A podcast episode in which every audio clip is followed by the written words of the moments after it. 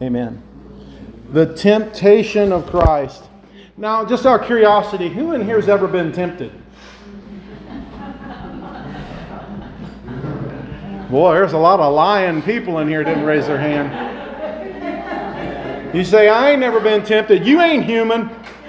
You must be an alien. Lily is an alien. So we all experience temptation.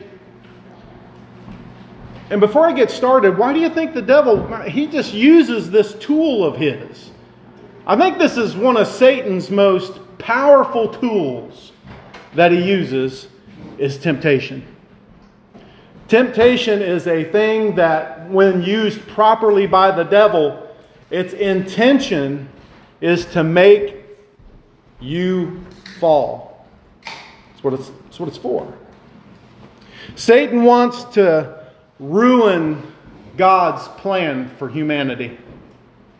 He wants to ruin it. He wants to thwart God's plan of salvation and corrupt us as very much as possible.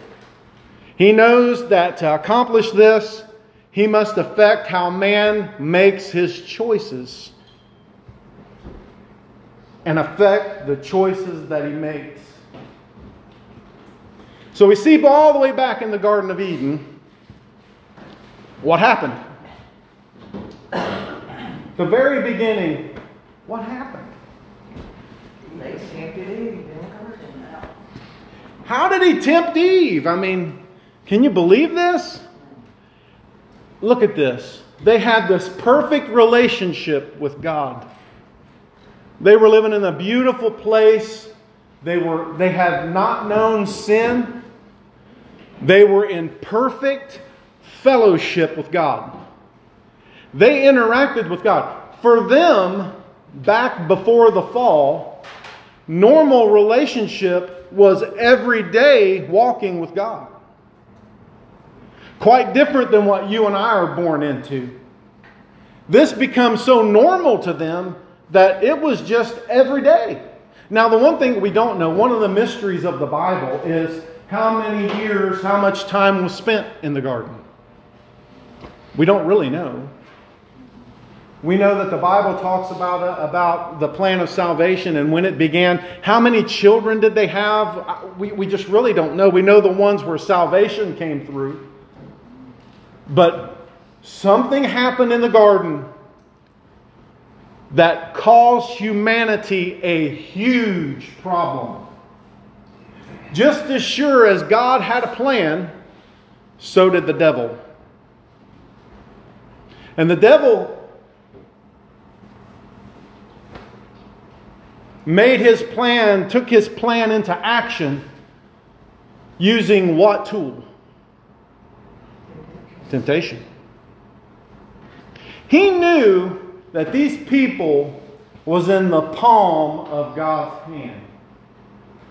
He knew that these people were protected by God, but he knew that God had gave them a choice.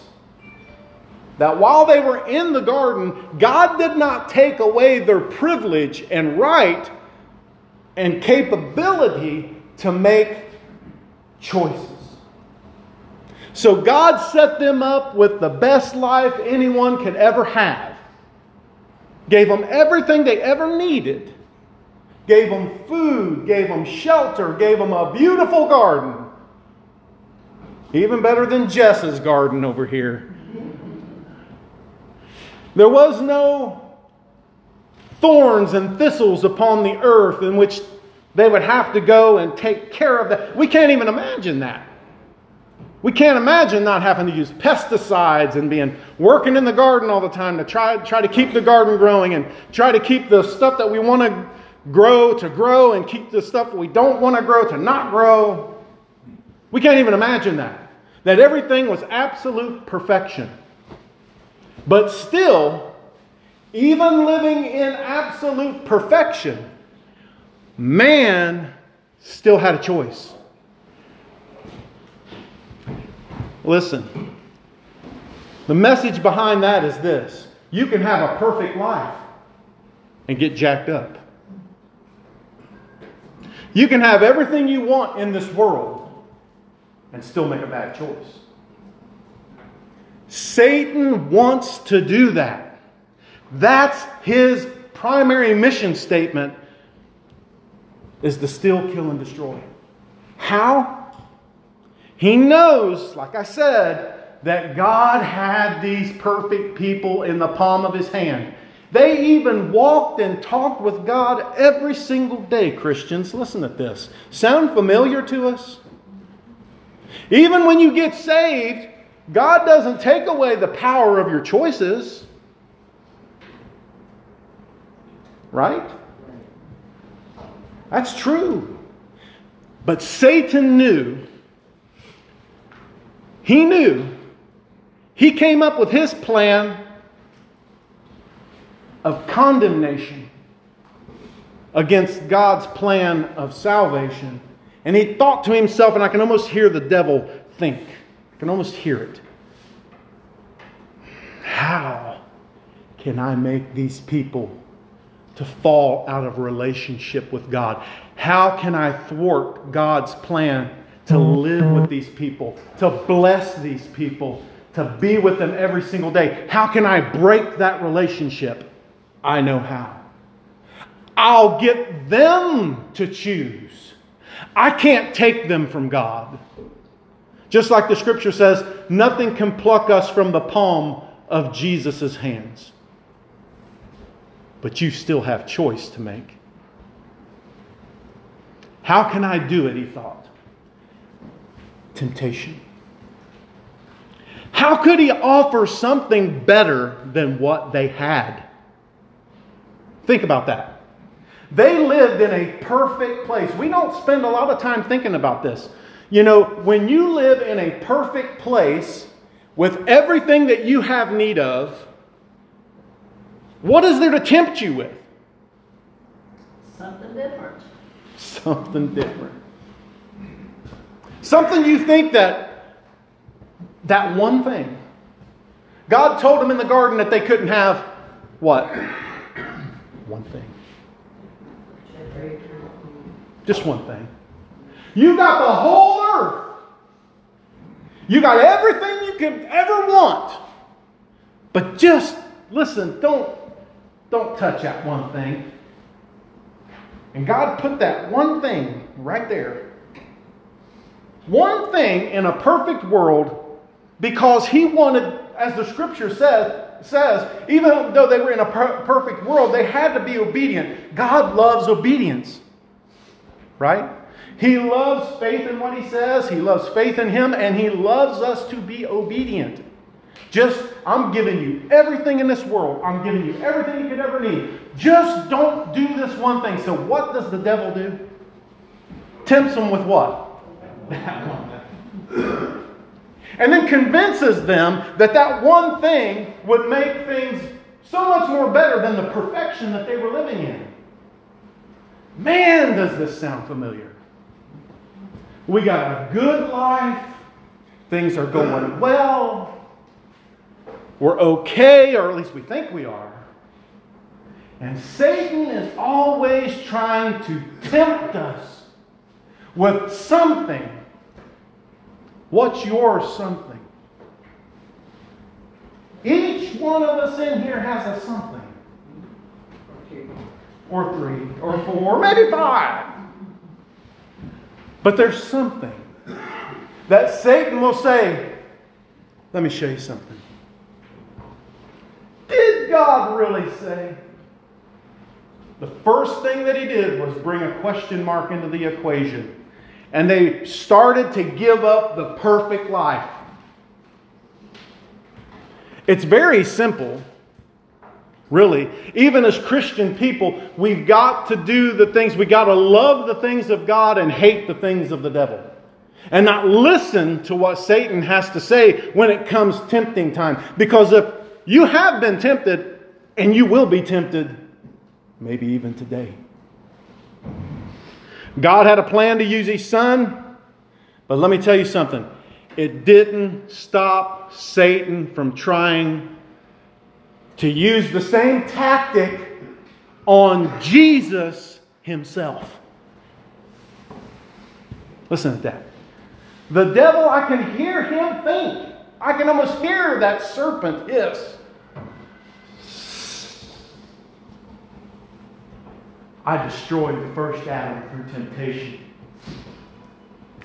And if I made man fall for all of humanity's existence on this earth, that every human being born forever onto this earth would be dislocated from God, if I could accomplish that in the beginning with the first Adam who lived a perfect life, then yes, I'll go after the Son of God and thwart God's plan of salvation. Snakish. And so it was. Satan thought that since he was successful with the first created man, he would go after Jesus, and boy, did he mess up. After Jesus was baptized, Jesus began his public ministry. Essentially what that was is Jesus declaring war on the devil. What did Satan do? Come on. Jesus was led by the Spirit to be tempted of the devil. The Spirit led him up there. Why would Satan even try to tempt Jesus? To disqualify us. To disqualify him. To disqualify him from what? Yes. He thought, if I can just tempt Jesus, if he'll just give in, just give in to one of these simple temptations, just one, I'll disqualify him from being mankind's Savior. That's why. That's why Jesus was tempted. That's why. He's going to try to thwart this relationship. Satan knew Jesus was going to build a bridge between man and God. And Satan wants to defile and disqualify us. Satan knows that we are God's most precious creation, made in His own image and likeness. Man, we can take that, we'll preach. I could preach you being born and made in the image of God for months. People ask me questions about tattooing. That's why you don't tattoo your body, because you're made in the image of God and the likeness of God. And this is the temple, not made by man's hands. And it's not to be defiled. It's like painting a skull and crossbones on Big Woods Church. God don't like that. I mean, I'd preach all day long. I don't want to go into that rabbit hole. Not only is he trying to disqualify Jesus, but Jesus, he's trying to taint the example of Jesus that we should follow through temptation. It was Jesus who was bringing to pass the prophecy of God that he would crush the head of the serpent in Genesis chapter 3, verse 15. Satan should have just gave up right there. A normal man couldn't have made it through such a powerful temptation, but Jesus kept the flesh and the fallen nature in check and overcame the devil through his obedience to his Father. What's the devil's mission? John 10:10. To steal, kill, and destroy you. His main tool that he will use is to try to lead you through temptation. Now listen, I want to make something clear to you. In your spiritual warfare and in your battle with the devil, like I said, everybody's got something, right? We all have a crack in the armor, so to speak, somewhere. Satan knows that. And he will exploit that. He will come in it. If you've had a drinking problem in the past, you'll be at Kroger one day not even thinking about drinking. And you'll be going to get you a loaf of bread, and there's that Bud Light. Oh, stop for a minute. You think in your mind, oh, the good times I had with that. Satan begins to show like a PowerPoint in your mind down there in the church, all the fun we had, the vacations we went on. Do you remember this? Do you remember that? He fails to show all of the failures that it caused in your life. He'll never show you how sick you was, and the vomiting, and the nastiness that it brought, and the broken family that it brought, and the broken relationship that... No, he'll show you the picture of everything that looks good by it. Oh. You might have used drugs. You might have... It might be pornography for a lot of it. It might be sexual things. And then the next thing you know, out of nowhere.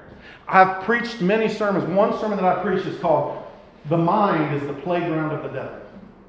I preached that many years ago. And the devil will touch your mind. He has the ability to affect your thinking, to show you things within your mind, to place thoughts in there to tempt you with. That's why we're to put on what? The helmet of? The helmet does what? It guards what? Yes. Satan loves to get in there. But if we put on the helmet of salvation and gird ourselves up and be ready for the fight, at least it won't keep us from being tempted, but it will help us to survive the impact. When I put my football helmet on, when I played, I had some violence. It's violent. I would have never survived it without it. Never. Had I did that with no protection, I'd be dead. I mean violent. Without that helmet of salvation, you can't take what the devil will put on you. He is stronger than you without Christ. With Christ, all things are possible. Satan's still at work today. He wants to thwart your relationship with God. Now, for the saved folks, he can't pluck you out of God's hand. But he sure can cause you to make a bad decision that will cause you problems with God and take you from fellowship with God. He can do that. Then comes conviction, you know. You fall into temptation and you get tempted, and then the next thing you know, you're in this place, and you're in a place of regret. Regret. You regret what you did. You know, most drug users, most addicts will tell you they hate themselves. They can't control themselves. They can't do it. I have sat down, I have counseled so many addicts. I've been there with addicts as they go through therapy and go through help. I've been there. My brother was one. I was his person as he was going through counseling. They will tell you, this is a fact. They hate what they do. They hate themselves. They just can't help it. The temptation is stronger than they are. But then the wonderful thing about God is, I have seen those same people with those same compellings, those same wants and desires come to God, and the desire leaves as God delivers them, because he's stronger than the devil. And he can change a soul, and he can change a heart. So Jesus was being tempted. Man, if he would have failed, we wouldn't have been here today. It would have disqualified him. He couldn't have been the perfect Savior, the sinless Savior that we had to have. And so we have an example in him that with God, all things are possible. That in Jesus, we have victory. He won that victory for you. When you see Jesus overcome that temptation in the Scripture, your faith in him gives you access to that same victory. You have that. We couldn't obtain it on our own, or if we could have obtained it on our own, God would have never sent Jesus to die on the cross. But Jesus is our victory. We have victory in Christ over these things. But you got to believe enough to trust him. And this stuff is absolutely real. It's absolutely real. The power to resist temptation comes through Him, through Jesus. The power to resist it. It's not going to keep it from happening, but you can resist it. Think about your temptations. Anger, resentment, vengeance. That's another good one. Most people like to be grudge holders. Satan will tempt you into that. He will throw things and thoughts. Have you ever been there? Have you ever heard anybody say, and maybe you're one of them, the more I thought about it,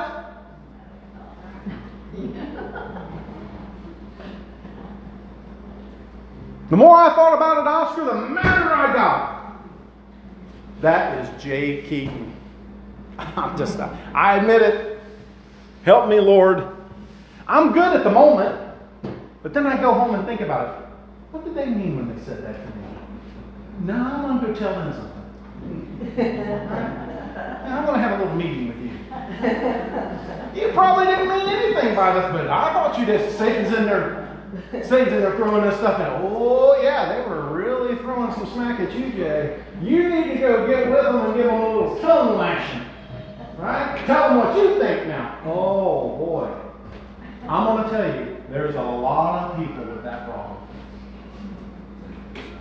If you could just think the best and not the worst. But Satan will always tempt you to be vengeful. Unforgiveness is a big one, because if we harbor unforgiveness in our hearts, guess who won't forgive us? What a great temptation. You know what? If I were the devil, what's his name? Talked about that on his radio show, If I Were the Devil. Oh, yeah. If I were the devil, I always like it. If I were the devil, I would. I love his voice, right? What a great temptation to throw anger on you, resentment, vengeance. Because if you harbor that, guess where you're not going? Yes. God wants to forgive us. Satan doesn't want us to be forgiven. Satan can't take you from the hand of God, but he can feed you things to where you keep yourself at odds with God. He's almost like this ventriloquist, casting his voice places, working us like a puppet, making us think it's us that's thinking the thought, but really it's him that's implanting it there, and it's coming out of my mouth. Jesus was tempted. He was tempted like this. If we fail to remember 1 John 1 and 9, if we confess our sins, God is faithful and just to forgive us of our sins and to cleanse us from all unrighteousness. If we fail to remember that because we keep getting tempted into things, man, that's a real problem. Temptation is a powerful tool. We have to see Jesus as our greatest treasure.